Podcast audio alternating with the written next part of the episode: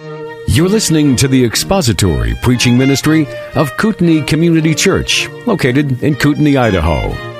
We pray that Christ is exalted and your spirit is blessed by the teaching of God's Word. For more information about Kootenai Church, please visit us online at kootenaichurch.org.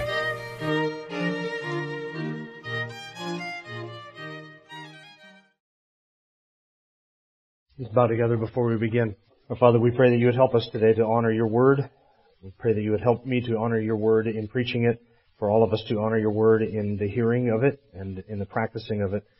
We ask that you would help us to honor your word by reverencing Jesus Christ for what he has done. And may we see in the pages of Scripture more of him, that we may know him more and obey him more and love him more, and that we may give you, our great triune God, the glory that you are due. We pray this in Christ's name. Amen. You need to have your Bibles open to John chapter 19.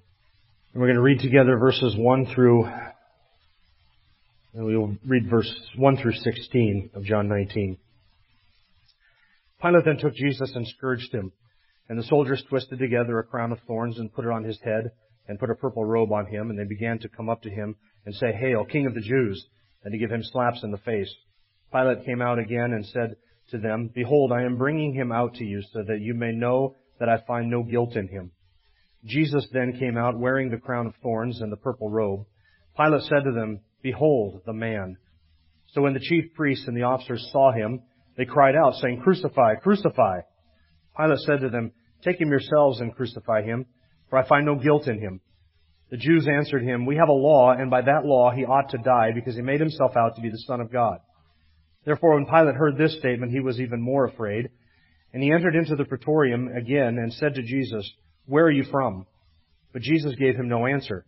So Pilate said to him, You do not speak to me? Do you not know that I have authority to release you, and I have authority to crucify you? Jesus answered, You would have no authority over me unless it had been given you from above. For this reason, he who delivered me to you has the greater sin. As a result of this, Pilate made efforts to release him. But the Jews cried out, saying, If you release this man, you are no friend of Caesar. Everyone who makes himself out to be a king opposes Caesar. Therefore, when Pilate heard these words, he brought Jesus out and sat down on the judgment seat at a place called the pavement, but in Hebrew, Gabbatha. Now it was the day of preparation for the Passover. It was about the sixth hour. And he said to the Jews, Behold your king. So they cried out, Away with him! Away with him! Crucify him!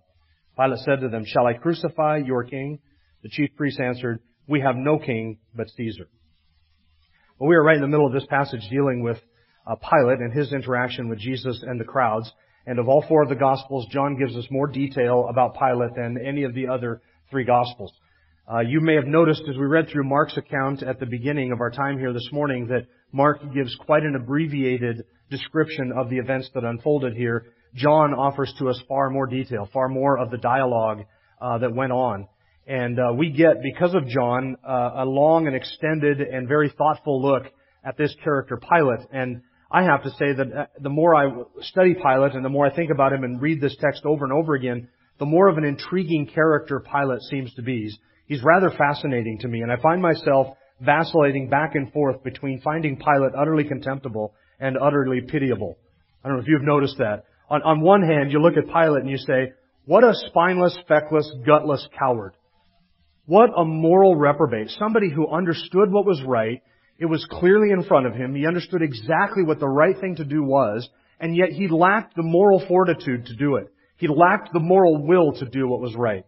And instead, he makes all of these concessions and these compromises, even moral compromises, just, just serving to damn his own soul, doing even injustice upon injustice rather than just doing what is right and taking whatever consequences might come.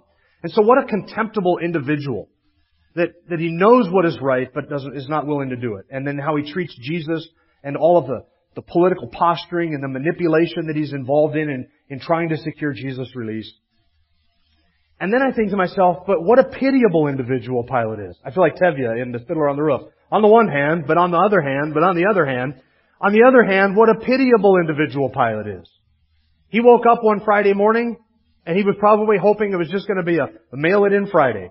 Show up at the office, do the very minimum that you have to do, and look forward to the weekend. Saturday is coming and Sunday is coming and then we'll get back to the grind on Monday morning.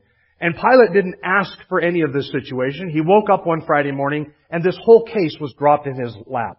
All of the chaos, he finds himself in a perfect storm of, of these horrible circumstances, an innocent man on his hands, and a nation over which he ruled as the Roman emperor over Jerusalem and over the nation of Israel, a nation over which he ruled that was demanding the death of an innocent man, and with, with every turn and at every opportunity pushing him farther and farther into a corner, forcing his hand, using him as a tool, and Pilate didn't want any of this. And so you just, don't you at least feel somewhat sorry for the poor guy? You ever show up on a Friday thinking it's the last day of the week, this is gonna go easy, and then everything falls apart and it's the worst day of the week so far? feel bad for him. But he could have avoided the whole thing if he had just done what was morally right. So what a contemptible individual he really is. And I, ba- I vacillate back and forth between those two options with Pilate. And that brings us to verse 7 of our text. Verse 7. We looked at the first six verses this last, uh, or last Sunday together. And uh, in case you weren't there, in case you have forgot what I said, because I forgot what I said, let me quickly review what it was that we covered. Chapter 19 begins with Pilate scourging Jesus. He scourged him, and this was a beating, a whipping that left him bloodied and bruised and uh, in tremendous pain. And he added to all of that scourging the, the public humiliation of putting a crown of thorns on his head and a, a reed in his hand and a purple robe on his back and mocking this one who made pretensions to kingship. Because remember, that was the charge of the Jews against Jesus, that he made himself out to be a king and that he forbid them from paying taxes to Caesar. Now, Jesus did claim to be the Messiah of Israel. He did make that claim to king. He never denied that. But the rest of those accusations were completely fabricated and completely false and only intended to get Pilate on the side of the Jews and want to crucify Jesus. Because uh, supposedly Jesus was a threat to Rome. So Pilate, of course, from the moment that Jesus showed up in the Praetorium in his, in his house that morning, Pilate was seeking a way to release Jesus. And he tried all of these different avenues. And finally Pilate decided that maybe mocking him in front of the Jews might elicit some sympathy on behalf of the Jews. So he put the, had his soldiers put the crown of thorns and the reed in his right hand and spit on him and strike him and uh, beat him and whipping and humiliate him and come up and say, Hail King of the Jews and bow down in, in mock humiliation, mock worship, mock reverence. All of this intending to, of course, uh, humiliate Jesus and mock his, his kingliness, his, his majesty. And then he, Pilate brought him out in front of all of the Jews, out publicly in front of the praetorium, where his accusers were at and where the crowds had begun to gather, and he presented him there, behold the man. And of course, this is all intended to elicit sympathy on behalf of the crowd. And Pilate is thinking in his mind, we know from Luke, he was seeking to release Jesus. That's why he had him punished. So in Pilate's mind, he was hoping that the Jews would see one of their own, one of their own countrymen, one of their own brothers, being tormented and humiliated and mocked by the Romans and say, you know what, this is ridiculous. We shouldn't be allowing Romans to do this to any Jew, especially a Jew as nice and kind as this man who has done all these miracles and showed such compassion and taught such great things. And that they would then uh, call, say enough is enough, and that they would drop the charges, and that the crowd would see one of their own and feel sympathy and call for Jesus' release, and then Pilate could release them. That was the goal, of course, but that's not what happened. The whole thing backfired on Pilate. I mean, talk about your day going poorly. And then rather than the people feeling some sort of pity or, or compassion for this one in front of them who had been mocked and humiliated and, and was beaten and bloody and bruised, instead they called out for his crucifixion. And that brings us to verse uh, 6. Uh, 6 is where Pilate said, Take him yourself. He was frustrated. Take him yourself and crucify him. The Jews knew and Pilate knew that that was not a legitimate offer to hand this case over to the Jews for the Jews to do the dirty deed. Uh, the Romans never did that. This is Pilate saying, look, I don't want anything to do with this. I don't want to execute an innocent man. I find no guilt in him. That's the third time Pilate has affirmed that. I find no guilt in him. You take him yourselves and crucify him. I will not be your tool in the murder of an innocent man. And I think that at this point, and this is this is sanctified speculation, at this point, I think the Jews realized we are at an impasse. Three times Pilate has said, I find no guilt in him based upon the charges that the Jews brought against him. And Pilate has finally said, I'm not doing this. I'm not crucifying him. He is an innocent man. And if I had to bet that had the Jews remained silent, I think Pilate might have been inclined to release them. And that is why the Jews bring up an entirely new charge in verse 7 and one that struck fear into the heart of Pilate. Verse 7. After Pilate said to them, I find no guilt in him, The Jews answered him, We have a law, and by that law he ought to die, because he made himself out to be the Son of God. Now all of this is new information, right? Was that originally what the Jews told Pilate when they delivered him to him that morning? That wasn't the accusation, was it? They didn't say to him, he made himself out to be the Son of God. They said to him originally, he makes himself out to be a king. He says he is our king. And he tells us not to pay taxes to Caesar. And Pilate went in and examined Jesus based upon those accusations. And he came out and he said he's not guilty. This is no king. He's no threat to Rome. He claims to have a kingdom, but it's of another realm. And Rome doesn't worry about kings over other realms that are not of this world. Pilate didn't see any threat in Jesus whatsoever. And on the verge of releasing him and saying for the third time, he is an innocent man, the Jews change entirely their line of accusation. And now they say to Pilate, but based upon our law, he ought to die because he made himself out to be the Son of God. Now the Jews, having brought the accusations that should have interested Rome, he makes himself out to be a king, they have failed in getting any kind of a guilty verdict or a condemnation or a death sentence from Pilate on those grounds. So now they change tacks and they go to their own law. According to Jewish law, he has made himself out to be the Son of God, and so he should die. And those words in verse 7, we have a law, and by that law, he ought to die. The word ought there means an obligation. We are obligated to put him to death.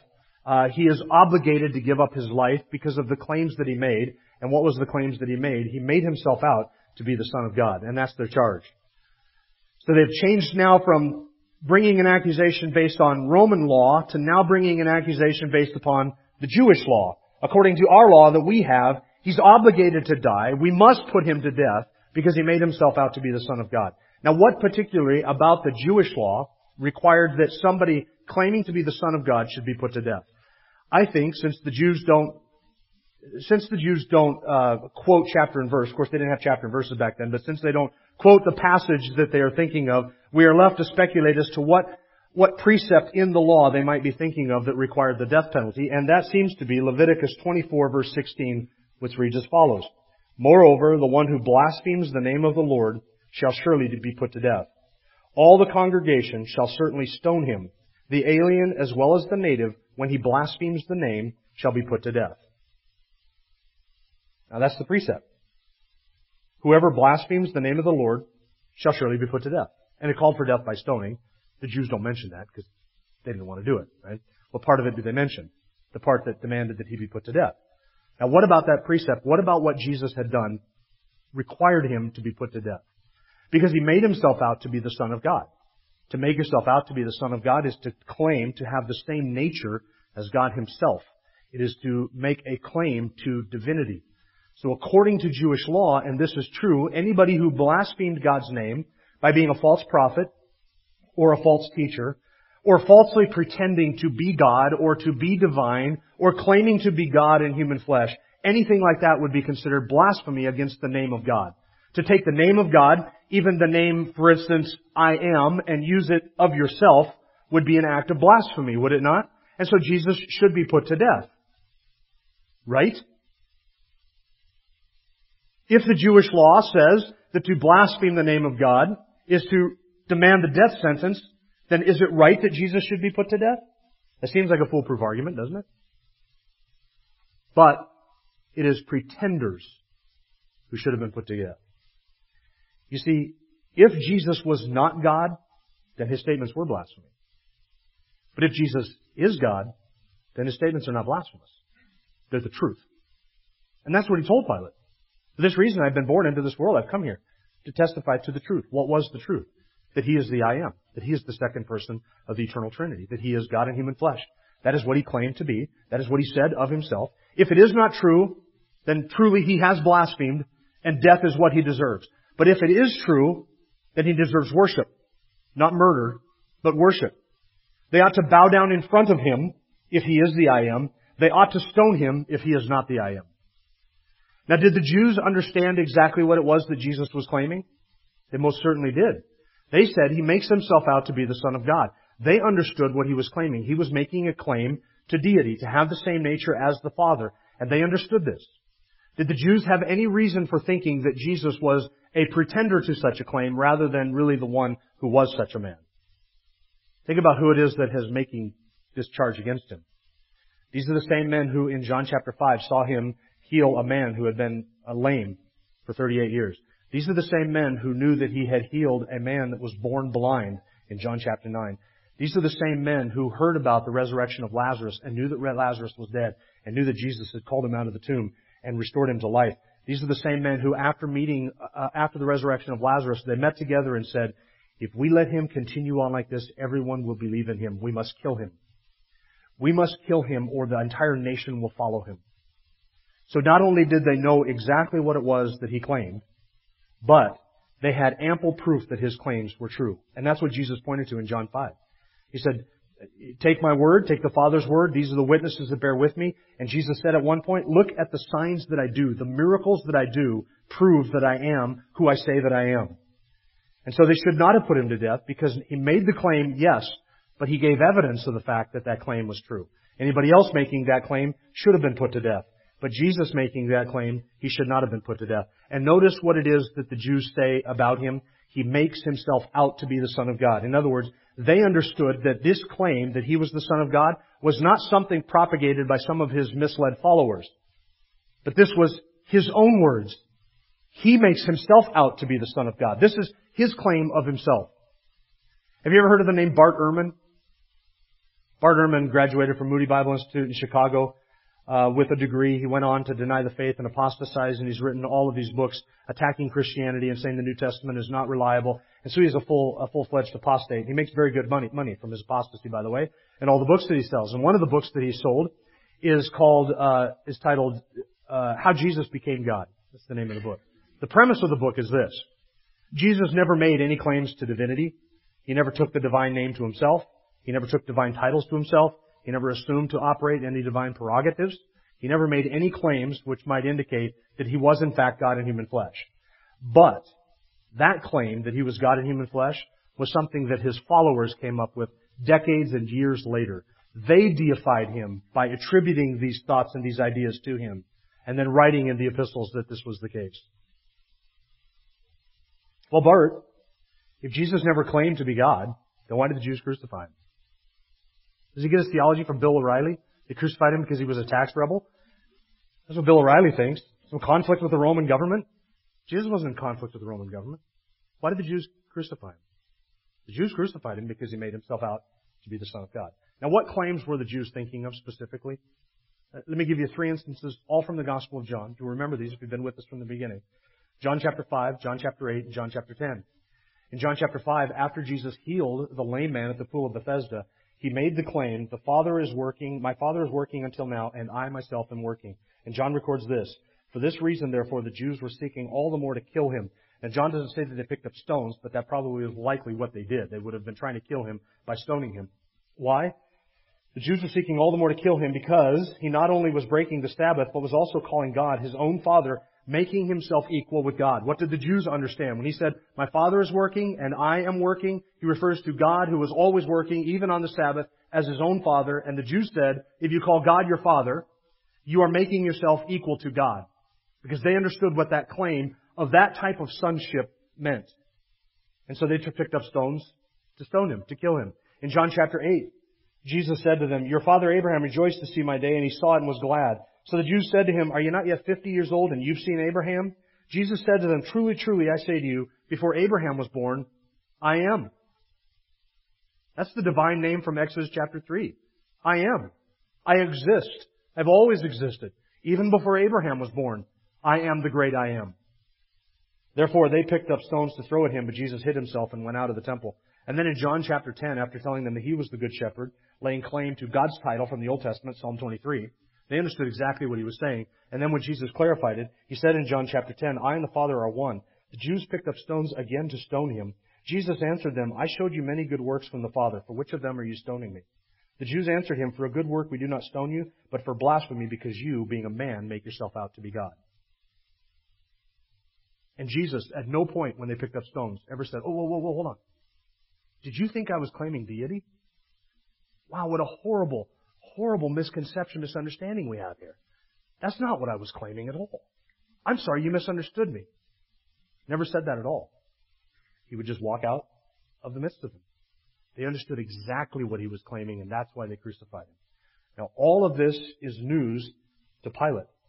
And now Pilate is in a horrible dilemma. His day just keeps getting worse. This is why I, sometimes I'm over here and I just pity the poor guy. His day just keeps getting worse. Now he has had a bombshell dropped in his lap. He must die because he makes himself out to be the Son of God. Now Pilate has an added dilemma. He has, number one, an entirely new charge brought against him, an entirely new uh, investigation that he has to engage in because now this is this is a brand new charge. And Pilate, according to Roman uh, precept and, and Roman custom, Pilate had to do everything that he could to honor the laws of the Jews. This was one of the brilliant things that Rome did in conquering all of the different nations and expanding their kingdom is when they went into every nation, they weren't like the Babylonians where they would wipe out their temples and wipe out their gods and destroy them and force the people to worship the Babylonian gods. The, the Romans learned from that horrible experience and instead the Romans would conquer a land and they would say, keep your custom, keep your laws, keep your rulers, your culture, your religion, keep all of it, everything. You just do what you're going to do and we will just tax you. We will just take your money, we will rule you, put down rebellions, but you just enjoy what you've always been enjoying. And they, and the Romans had their governors, their prefects, and the people who ruled the different areas of the Roman Empire. Their job was to keep the peace, and one of the ways that they kept the peace was to honor the different customs and religious practices of the various nations over which they ruled. So now that the Jews have said, we have a law, yes, Roman law does not address this, but Jewish law does, and according to Jewish law, he must die. So now, now Pilate has a whole other thing thrown into this mix. He doesn't have to just deal with what Roman law says. Suddenly he has to be an arbiter of what Jewish law says, and he has to walk this fine line of now he is an innocent man, but now he has to deal with what the Jewish law says and, and honor their custom and honor their demands. And now he's added also another dilemma in this, that Pilate knew that the Jews would never tolerate somebody claiming to be God. He knew that this, this Jewish faith, this Jew, these Jewish people, were zealous for the Godhead and the nature of the Godhead, and would not and did not tolerate any form of idolatry. Matthew Henry writes this. This embarrassed him, that is Pilate, this embarrassed him more than ever and made the case even more difficult. There was the more danger of offending the people if he should acquit Jesus, for he knew how jealous the people were for the unity of the Godhead and what aversion they now had to other gods, and therefore, though he might hope to pacify their rage against a pretended king, he could never reconcile them to a pretended God. End quote. Uh, here's what Matthew Henry is saying. If it is true that at the root of all of this confusion and chaos of that morning and the charges and the Jews' hatred of him, of Jesus, if it is true that the central issue was that he claimed to be God, then Pilate knew right then there is no way he can pacify this mob. If he claims to be king, he can humiliate them and try and talk them out of being offended over the fact that he claimed to be a king. But if he claims to be God, there is no satisfying them. They are going to demand his execution.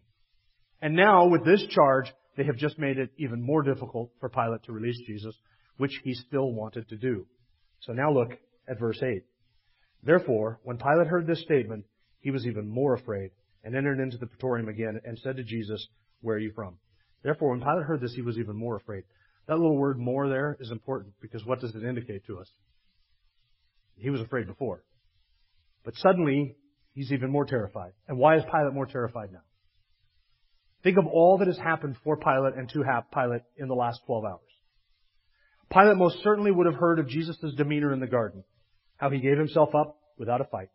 How he even kept Peter from, from taking the sword and trying to fight the soldiers off and, and putting up any kind of a, of a resisting of arrest or any kind of a rebellion. Pilate would have heard of that. Pilate likely would have heard about how Jesus said, I am he, and all the Roman cohort and everybody who came with it, that whole arresting party fell back at the revelation of that glory and that personhood. Pilate would have heard of that. Pilate would have heard of Malchus probably, and how Malchus's ear was taken off and how Jesus healed his ear with a touch. Pilate would have heard of that. He would have heard about all of Jesus' demeanor that morning in the garden, or that later that evening, earlier that evening in the garden. Pilate would have heard uh, and knew of Jesus' innocence because three times he has said he's innocent of these charges. He knew, Pilate knew that he was dealing with no ordinary individual and somebody that is completely unique in how he was comporting himself in Pilate's presence. And beyond all of that, Pilate had Jesus' own testimony from John chapter 18, 37 and 38, 36 and 37, where Jesus said to him, I am a king, but my kingdom is not of this world. I come from another realm. And for this reason I have been born and come into this world to testify to the truth. And Pilate could have put two and two together and remembered that only a couple of hours earlier Jesus told him, I'm not from this world. I come from someplace else. And I have come into this world to testify to the truth. And I do have a kingdom, but my kingdom is not of this realm, it is not of this creation, and it is not of this world. And now the Jews have said he makes himself out to be the Son of God. You see, that's a game changer, isn't it? Because the Romans believed and had heard stories of gods and sons of gods in their Greek mythology of taking on flesh and living among men. And Pilate may have been cynical, but he was also superstitious. And so he would have had to ask himself, is this really possible? Is it possible that one of the gods should walk among us? Is it possible that one of the sons of the gods should walk among us? Is it possible that this individual who is standing before me, bound and bloodied and bruised and beaten, whom I've just scourged and humiliated and mocked, that this is actually one of the sons of the gods? Now, Pilate is not thinking in terms of Trinitarian theology and the incarnation, but he is thinking in terms of his own superstition, and he's terrified at the thought of that. Because if it is true that this one whom he has scourged and mocked and humiliated publicly is in fact one of the sons of one of the gods, what will become of Pilate when he dies, right? Suddenly, Pilate is horrified at the thought that he might have indeed done this to one of the sons of the gods. So he is terrified and of course, this is, this is going to require a second interview. So Jesus has been brought outside. Behold the man. And the Jews drop this in his lap. And if this is true, then it would make sense of everything that Pilate has heard and seen up to this point. All of this makes sense. The healing in the garden, the display of power, his innocence, uh, his composure before Pilate, all of that. His, his demeanor, all of this would make sense to Pilate now if indeed he is one of the gods. Or one of the God's sons. And so Pilate was terrified brought Jesus back into the praetorium away from the Jews. Now he needs to sit down with Jesus and ask Jesus a few questions without the accusers, without the crowd, without the chance, crucify, crucify him, privately, one on one, face to face. And so that's what he does. He brought Jesus back inside, verse 8, verse 9. He entered into the praetorium again and he said to Jesus, where are you from? Is it Galilee, Bethany, Bethlehem, Nazareth? Is that what he's asking? Has nothing to do with city, right? Pilate's not asking him, so what city do you come from? Because Pilate already knew that he came from Galilee, which is why Pilate had sent him to Herod. We looked at that a few weeks ago. When he heard that he came from Galilee, knowing Herod was in town, he sent him to Herod. So he already knew where he came from in terms of this earth. But Pilate's question goes beyond that. What realm do you come from? Notice that Pilate doesn't ask him, are you the son of God? Or are you one of the gods in human flesh? Are you one of the sons of one of the gods? He doesn't ask that question. And I think the Pilate may have kind of be easing into that conversation because have you ever been in a situation where you want to ask a question, but you're actually terrified to ask the question unless you get the answer that you might actually be anticipating that you might get? You ever been in a situation like that? I think it's Pilate, where Pilate's at. So, where are you from? That's kind of a soft way of getting to that. Is it true that you come from another realm? Name for me this realm. What realm is this? What world is this? What planet is this? Is it Asgard? Are you Thor? Are you Thor's son? Who are you exactly? That's what he's getting at. Where do you come from? Verse 9. Jesus gave him no answer. That I think is one of the most perplexing parts of, of the whole narrative right here. No answer. He was silent. Where do you come from? Quiet. That's perplexing to me because Pilate had already asked him a question back at the end of chapter 18, and Jesus was more than willing to give him information. So why now? Why in this situation? Why with this question is Jesus silent? This would be perplexing to Pilate because this would be the opportunity for Jesus to present his case and to try and get released and to give an answer to this and to, and to, and to, and to make his case before Pilate, but he doesn't do that. He's utterly silent before Pilate, and this frustrated him, as you're about to see in a moment. But now we ask the question, why is it that Jesus didn't say anything to Pilate at this point? When Jesus had, had answered his questions about whether he was a king and, and over what he was a king and what type of a king he was earlier and at the end of chapter 18, why is Jesus silent here?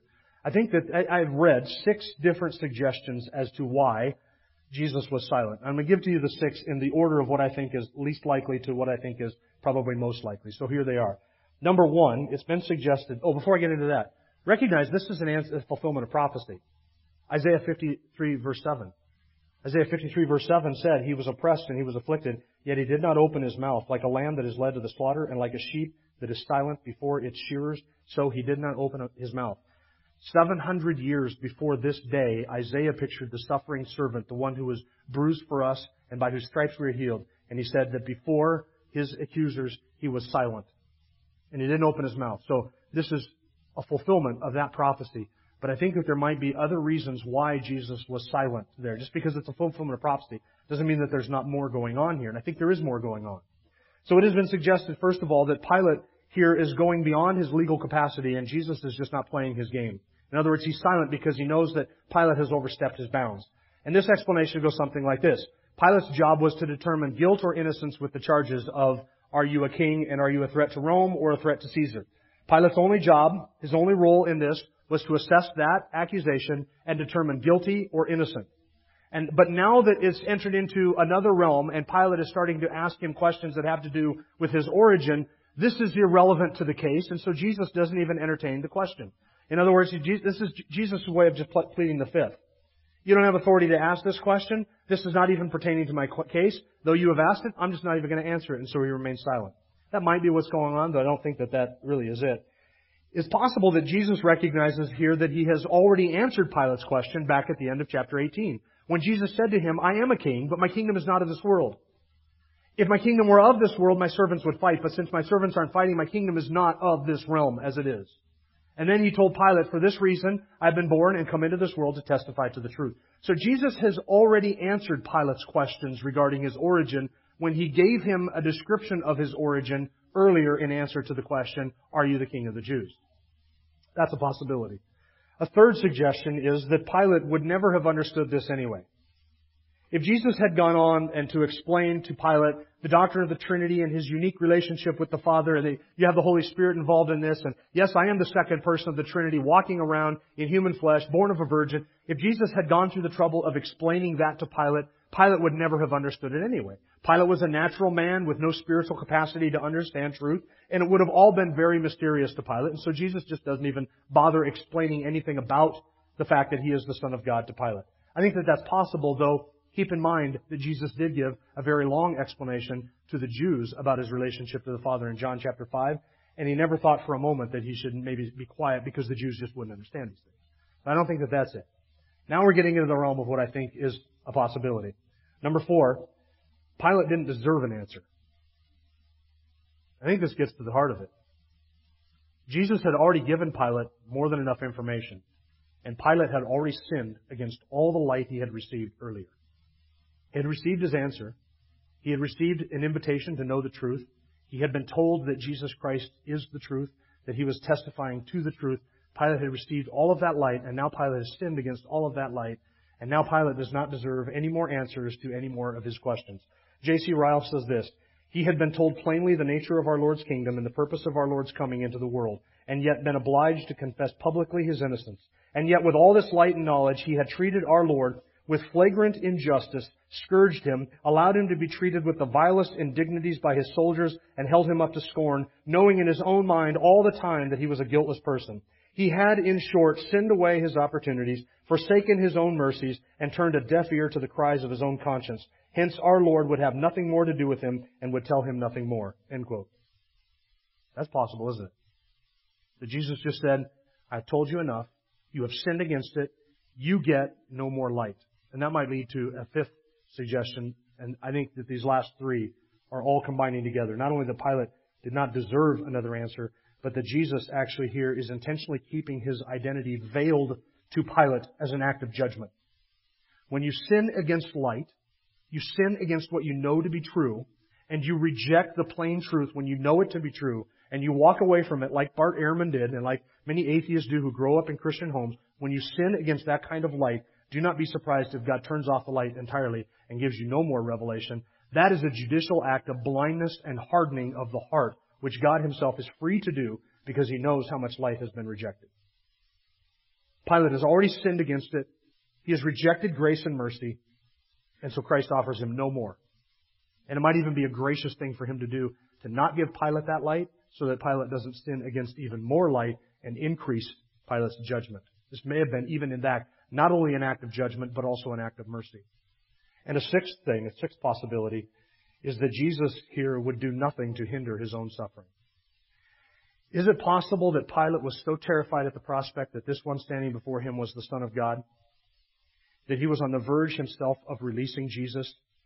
And he asked Jesus this, and if Jesus had said, and this is all sanctified speculation, if Jesus had said, Yes, I am the divine Son, and evidenced that to Pilate, And Pilate had understood that, and Pilate got it up here and in his heart. That Pilate would have said, You're free, and released him. And if Pilate would have released Jesus, then what would become of our salvation? What would become of the prophecies? And what would become of the sacrifices? And what would become of the types and the symbols and the shadows of the Old Testament? What would become of all those for whom he said he would die? His sheep. What would become of his sheep whom he had said he was going to lay down his life for them? Is it possible that Jesus here knows that if given the right information, that Pilate would do what would end up undercutting all of the divine plan to sacrifice him on a cross anyway? And in remaining silent, Jesus is in fact ensuring that he would suffer for his people and for his sheep? That I think is what's going on. A combination of all of that. Pilate didn't deserve the answer. Pilate deserved judgment. He had sinned against the light. Jesus gave him no more light. And at the same time, this accomplishes the divine plan that the Son of God should die. Because if he had told Pilate the truth, what if Pilate would have released him? That is not what Jesus wanted. That is not what the Father wanted. Because it pleased both the Father and the Son that Jesus be crushed for our iniquities. So that, I think, is what is going on. That is why Jesus remained silent. And of course, this mystified Pilate. He couldn't figure this out. This was conduct unlike anybody else had ever done before Pilate. Most people in this situation would have been begging for their lives, pleading their case, bringing in their witnesses, begging for Pilate to release them. Pilate's not used to someone standing before them and refusing to testify on their own behalf. And, and, and, it almost seems as if damning themselves by their own conduct. And so this mystified Pilate, which is why he says in verse 10, Pilate said to him, You do not speak to me? That's, that's offensive. He, can't even understand this. You don't, you don't realize that I have the power to execute you and I have the power to release you? Verse 10. Do you not know that I have authority to release you and I have authority to crucify you? How is it that you don't speak to me? I'm sovereign over what happens to you. If I want to release you, I can release you. If I want to kill you, I can kill you. What do you mean by not talking to me? I'm the only one that can save you from this murderous mob. This is the premise there. This was completely mysterious to Pilate. Pilate thought he was sovereign over whether Jesus lived or died. Isn't that somewhat ironic? And so Jesus corrects him in verse 11. Jesus answered, You have no authority over me unless it had been given to you from above. For this reason, he who delivered to me, you, me to you has the greater sin. There are two statements there. They are somewhat related. You have no authority over me unless it's been granted to you from above, and the one who delivered me to you has the greater sin. Those are the two statements. Let's take each one of them, and I will, I will try and take a stab at how I think that those two statements are related. The first statement, you have no authority over me unless it has been given to you from above. Pilate had said to him, I'm sovereign over whether you live or die. This is all my authority. This is my realm, it's my kingdom, it's my decision. I crucify you, that's my choice. If I scourge you, that's my choice. If I let you go, that's my choice. Anything I want to do with you, I can do to you.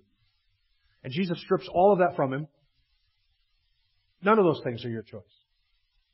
You can't choose to crucify me. You can't choose to let me go. You can't choose to scourge me. You can't choose to feed me dinner. You have no authority over anything pertaining to me unless that authority has been given to you from above. And he is saying to Pilate what the Old Testament affirms, what the New Testament affirms, uh, uh, Romans chapter 13, that all authority comes from God, and Jesus is just recognizing that. Whatever authority you think you have, you don't have. Because you wouldn't have power to do anything with me unless that had been given to you by the Father above. You're powerless. Pilate, you're not sovereign in this situation. This power is not yours. You do not make final determination as to whether or not I live or I die. You know who determined whether or not Jesus lived or died? Jesus did. That's what he said in John 10. I lay down my life for my sheep. Nobody takes it from me. I give it up on my own accord. I have authority to do this and I have authority to take it again. That's what he's already said. He is the one who is sovereign over whether he lived or died. He is choosing in this situation to be in this situation. Pilate happens to be the man at this place at this time who is in that position, but Jesus is saying to him, you ultimately do not decide this matter at all. Second statement, the end of verse 11. For this reason, he who delivered me to you has the greater sin. He who delivered you, me to you has the greater sin. Now, what does he mean by that? Who is the one who delivered Jesus to Pilate? Some people think that's Judas. Well, Judas had a lot of sin to deal with, right? He had a lot of sin to give accountability for. But it wasn't Judas who had delivered Jesus to Pilate. By this point, Judas was dead. He had already hung, hanged himself. Who was it that delivered Jesus to Pilate? That was Caiaphas. Judas delivered Jesus to Annas and Caiaphas, and Caiaphas turned him over to Pilate. So I think the person that is being described here is Caiaphas. It is Caiaphas who has the greater sin. That doesn't mean that Pilate had no sin in the matter. He certainly did. Because greater sin implies what? Lesser sin. Right? He's not saying you have no, you have no responsibility in this situation. Pilate had plenty to answer for, and he has been involved in plenty of sin and, and posturing and maneuvering and, and lying to himself and to others and all of that. Pilate had plenty to answer for, but there is one who is even, has a greater guilt in this whole situation, and that's Caiaphas. Now, the idea of having greater guilt and greater sin and lesser guilt and lesser sin, this points out a couple things that we need to keep in mind. First of all, not all sins are equal. Sometimes we hear people say that. Look, every sin is sin, every sin is equal. It's not true. Stealing a pencil from work is not the exact same thing as raping somebody. Right? Stealing a paperclip or lying on your time card is not equivalent to homosexuality or adultery or fornication or anything like that. These are not equal sins in terms of how God views them. All sin does damn a person to hell, and I could be damned to hell for stealing 10 minutes from my employer, just as I can be damned to hell for all of the other sins. All sin is equally uh, damning in those terms, but not all sin bears the same weight of responsibility and guilt. Sins are different. There are sins committed outside the body and against the body, sins of omission, sins of commission, public sins, private sins, sins that disqualify you from areas of service, sins that do not disqualify you from areas of service, etc., etc. So not all sins are equal. Further, not all punishment for sin is equal. Jesus said it'll be it'll be more woeful for uh, Capernaum in the day of judgment than for Sodom. Sodom will have it easier in the day of judgment than the very city in which Jesus lived, who saw his miracles and heard his teaching, and yet still turned away from the light. Because the principle there is the amount of light that was rejected by Capernaum makes them more guilty than even Sodom. They rejected Jesus. Sodom did what Sodom did. And yet Capernaum will have a harsher treatment than Sodom because of the light that they rejected. So, Caiaphas is even more guilty than Pilate. Now, what is the connection? Uh, uh, for a couple of reasons. First, because, because it was Caiaphas who delivered Jesus to Pilate. Second, Caiaphas should have known better. He was the high priest of the nation of Israel. He had all the revelation of the prophets. He had the law. He understood scripture. He saw the miracles. It was Caiaphas who understood about Lazarus. He understood about the man born blind. He understood about the cripple healed in John chapter 5. It was Caiaphas who had heard the teaching. He had witnessed Jesus. He had seen Jesus. He knew of the miracles. He knew of the teaching. Caiaphas knew exactly who Jesus was and he crucified him anyway. So Caiaphas is sinning against greater guilt than Pilate. Pilate woke up one Friday morning and this case is in his living room. Caiaphas had been plotting this for months and he knew exactly who Jesus was. This is likely Jesus' first encounter with Pilate. He had had multiple encounters with Caiaphas and the chief priests and the other Jews who have been plotting his murder for over six months. So, Caiaphas is the one who bears the greater guilt. Now the question is, what do these two sentences have to do with each other? How is it that Jesus can say, you have no authority over me except what's been given to you, therefore Caiaphas is more guilty? For this reason. You see how those two things don't seem to kind of go together? Um, you don't have any authority unless it's been granted to you, therefore Caiaphas is more guilty. And, and the connection between these two things is not uh, evidently or immediately clear to us. So in all of my reading, I haven't come across anything that is satisfactory so let me rush in for just a moment where angels fear to tread and suggest to you what might be a possible resolution to this. How do these two things related? It seems to me, at least, that this is what Jesus is getting at. You are here by God's appointment, and the authority that you have in this situation is by God's appointment, and you are responsible for what you do in this situation with the authority that you have been given. But understand something that in this whole situation, which has been dropped in your laps by God's providence, which gives you a certain level of responsibility, there is another whose guilt is, greater because they have put you in this situation.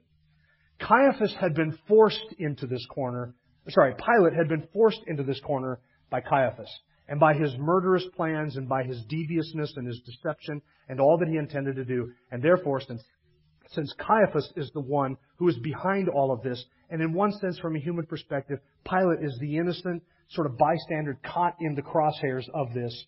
Pilate bears some guilt, but not the greatest measure of the guilt. The greatest measure of the guilt belongs to Caiaphas. Does that make sense?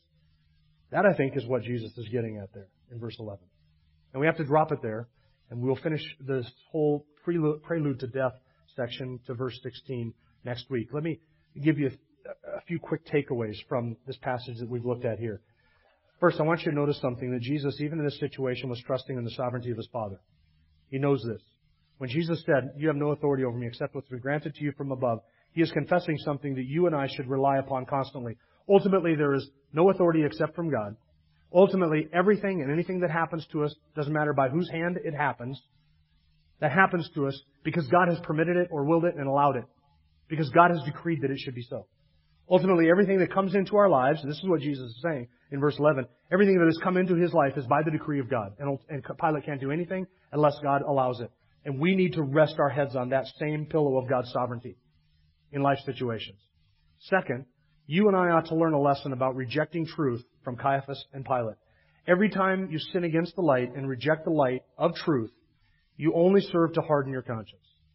Have you been sitting here week after week after week and hearing about what Christ has done to save sinners and God's gracious offer of salvation? If you sin against that and reject that light, you continue to harden your heart. And there may come a time in God's justice and His, His judicial decree that He will remove from you that light and so harden your heart that you will not receive light, you will not see it, and you will be damned because you have rejected all that light.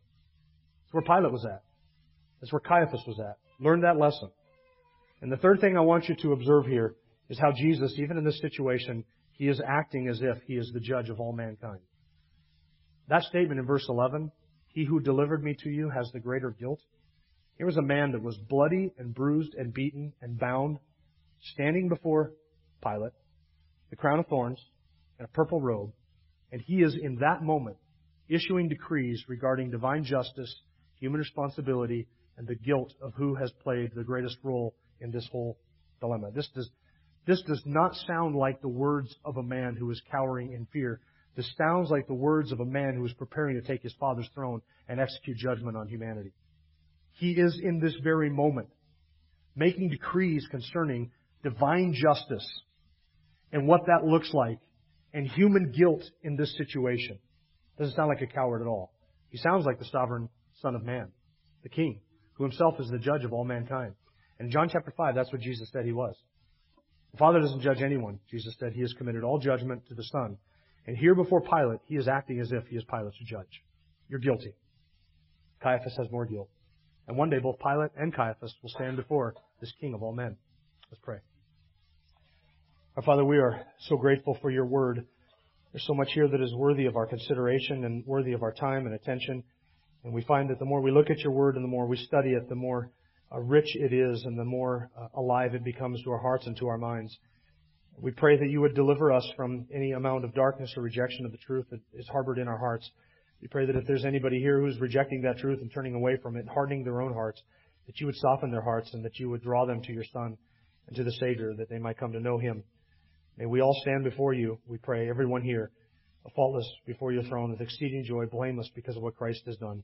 Thank you for a sovereign King and a sovereign Savior who was in charge even of his own death and the timing of it and the means of it and did all of this on behalf of us, his sheep. Thank you for that shepherd who has died for us. We praise you in his name. Amen. Thank you for listening to the latest podcast from Kootenai Church. If you'd like to learn more about Kootenai Church or to donate to our church ministry, you can do so online by visiting kootenaichurch.org. We hope you enjoyed this podcast and pray you'll join us again next time. Once again, thank you for listening.